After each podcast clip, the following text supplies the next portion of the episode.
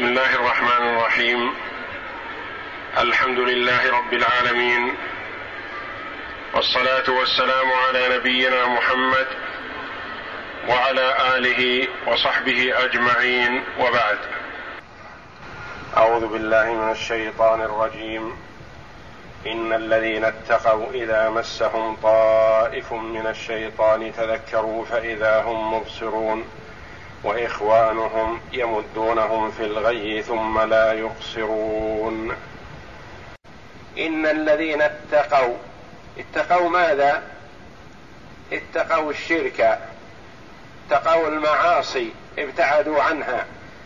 والمراد بهم المتقون الذين عملوا بطاعة الله على نور من الله رجاء ثواب الله وابتعدوا عن معصية الله على خوف من الله على نور من الله خوفا من عقاب الله. إن الذين اتقوا إذا مسهم طائف طائف وفي قراءة مشهورة طيف. قيل هما بمعنى وقيل بينهما تفاوت بسيط. إذا مسهم طائف من الشيطان يعني ألم بهم الشيطان. ساقهم إلى فعل منهي عنه. تذكروا. رجعوا عما أقدموا عليه عما أراده منهم الشيطان. تذكروا عقاب الله وتذكروا ثواب الله فتركوا المعصية.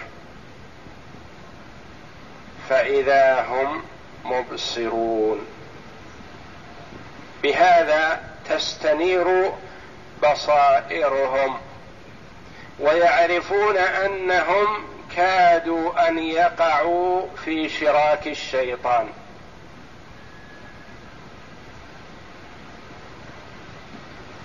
المؤمن قد يحصل له الوقوع في المعصية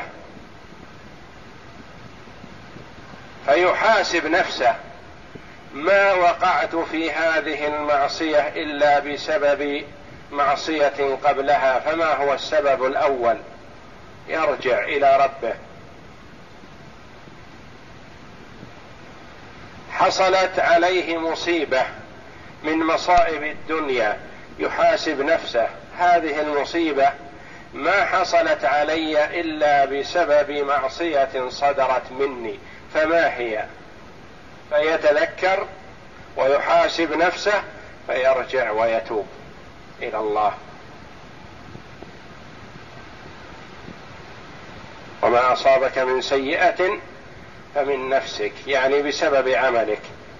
فالمؤمن يتذكر ويحاسب نفسه بين حين وآخر وينظر إذا تعسر عليه أمر من الأمور الدنيوية رجع إلى نفسه وقال هذا بسببك بسبب المعصية.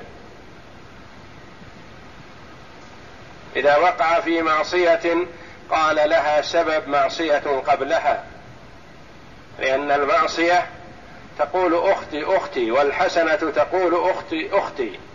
كل واحدة تطلب الأخرى. إذا وفق العبد لحسنة وفقه الله جل وعلا لحسنة بعدها وهكذا. وإذا وقع العبد في سيئة تجره هذه السيئة إلى سيئة أخرى.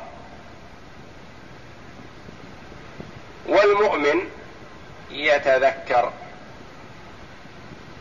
وكما قال الله جل وعلا ولمن خاف مقام ربه جنتان. خاف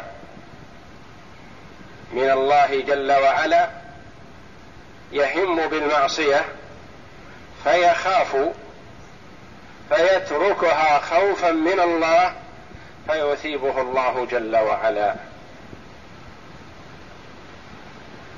وكما ورد في الحديث إذا هم العبد بحسنة فعملها كتبها الله له عشر حسنات إلى سبعمائة ضعف إلى أضعاف كثيرة. وإذا هم بالحسنة فلم يعملها كتبها الله له حسنة. وإن هم بالسيئة فلم يعملها كتبها الله له حسنة كاملة. وإن هم بها فعملها كتبها الله عليه سيئة واحدة. إن هم بالسيئة فلم يعملها كتبها الله له حسنة كاملة. إن الذين اتقوا إذا مسهم طائف من الشيطان تذكروا فإذا هم مبصرون. على العبد أن يتذكر هذه الآية كثيرا. إذا ساقه الشيطان إلى أمر أو حمله الغضب إلى على أمر من الأمور. عليه أن يتذكر يتذكر ثواب الله يتذكر عقاب الله فيرجو ثواب الله ويخاف من عقابه. فإذا هم نتيجة لهذا التذكر والاتعاظ فإذا هم مبصرون يبصرون الحق ويعملون به ويبصرون الباطل فيحذرونه ويجتنبونه. وإخوانهم يمدونهم في الغي ثم لا يقصرون إخوانهم من؟ قد يتوهم متوهم أن الضمير يعود إلى الذين اتقوا وليس كذلك. إن الذين اتقوا إذا مسهم طائف من الشيطان تذكروا فإذا هم مبصرون وإخوانهم إخوان الشياطين. إخوانهم. الضمير في إخوانهم يعود على ماذا؟ على الشيطان. والشيطان مفرد وإخوانهم الضمير هم ضمير جمع. فلما؟ لأنه ليس المراد بشيطان واحد وإنما المراد بجنس الشياطين. بالجنس. وإخوانهم إخوان الشياطين. ما المراد بهم؟ المشركون. يمدونهم في الغي. المد من الإمداد والدفع.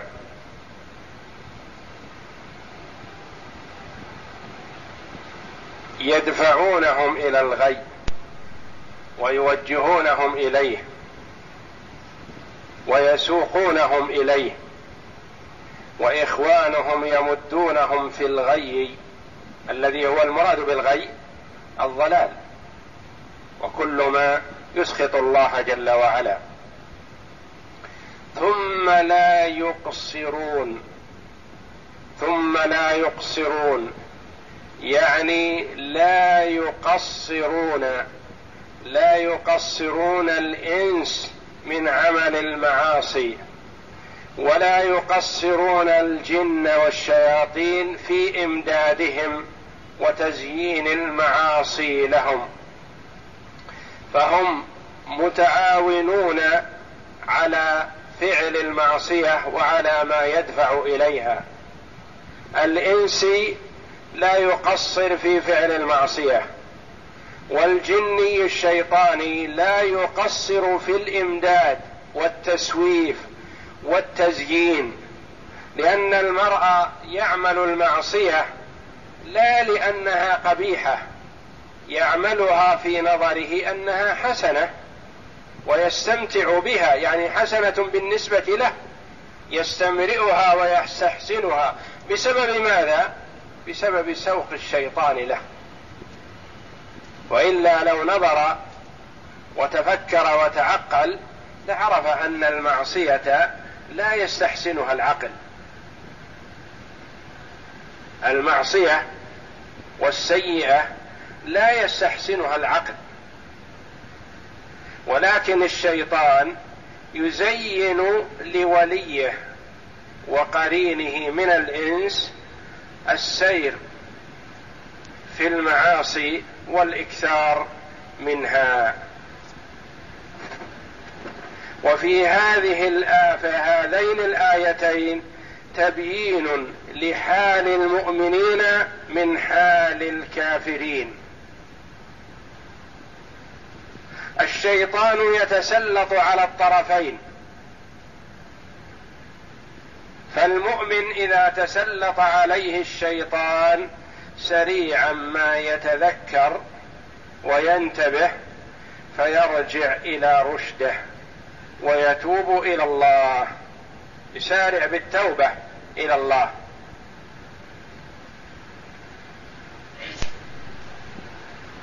والكافر يقع في المعصية فيستمرئها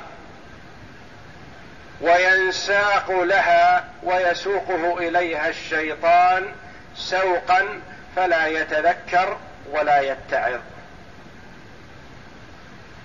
إن الذين اتقوا إذا مسهم طائف من الشيطان تذكروا فإذا هم مبصرون. وإخوانهم إخوان الشياطين يمدونهم يسوقونهم ويدفعونهم إلى الغي يمدونهم في الغي ثم لا يقصرون. لا يقع من شياطين الإنس تقصير في المعصية ولا يقع من شياطين الجن تقصير في الإمداد. بل الكل متعاونون على الاندفاع في المعاصي. سم بالله أعوذ بالله من الشيطان الرجيم. إن الذين اتقوا إذا مسهم طائف من الشيطان تذكروا فإذا هم مبصرون. وإخوانهم يمدونهم في الغي ثم لا يقصرون. قال العماد بن كثير رحمه الله يخبر تعالى عن المتقين من عباده الذين أطاعوه فيما أمر وتركوا ما عنه زجر أنهم إذا مسهم أي أصابهم طيف وقرأ الآخرون طائف وقد جاء فيه حديث وهما قراءتان مشهورتان فقيل بمعنى واحد وقيل بينهما فرق ومنهم من فسر ذلك بالغضب ومن الغضب يسوق إلى المعاصي. والرجل الذي جاء إلى النبي صلى الله عليه وسلم فقال له أوصني قال لا تغضب فكرر مرارا فقال له الرسول صلى الله عليه وسلم في كل مرة لا تغضب. لأن المرء إذا غضب صار آلة بيد الشيطان يوجهه على ما يريد. وإذا ابتعد عنه الغضب سلم من الشيطان بإذن الله. ومنهم من فسر ذلك بالغضب ومنهم من فسر بمس الشيطان بالصرع ومنهم من فسر مس الشيطان بالصرع فسر بمس الشيطان بالصرع نعم. ومنهم من فسر بمس الشيطان بالصرع ونحوه ومنهم من فسره بالهم في الهم بالذنب ومنهم من فسره بإصابة الذنب. يعني المراد إذا مسهم طائف أهو الهم بالذنب أم الوقوع في الذنب أم الغضب أم الصرع.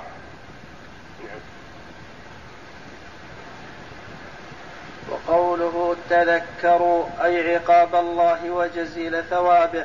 عقاب الله لمن عصاه وجزيل ثوابه لمن أطاعه وترك المعصية. نعم. ووعده ووعيده فتابوا وأنابوا واستعاذوا بالله ورجعوا إليه من قريب.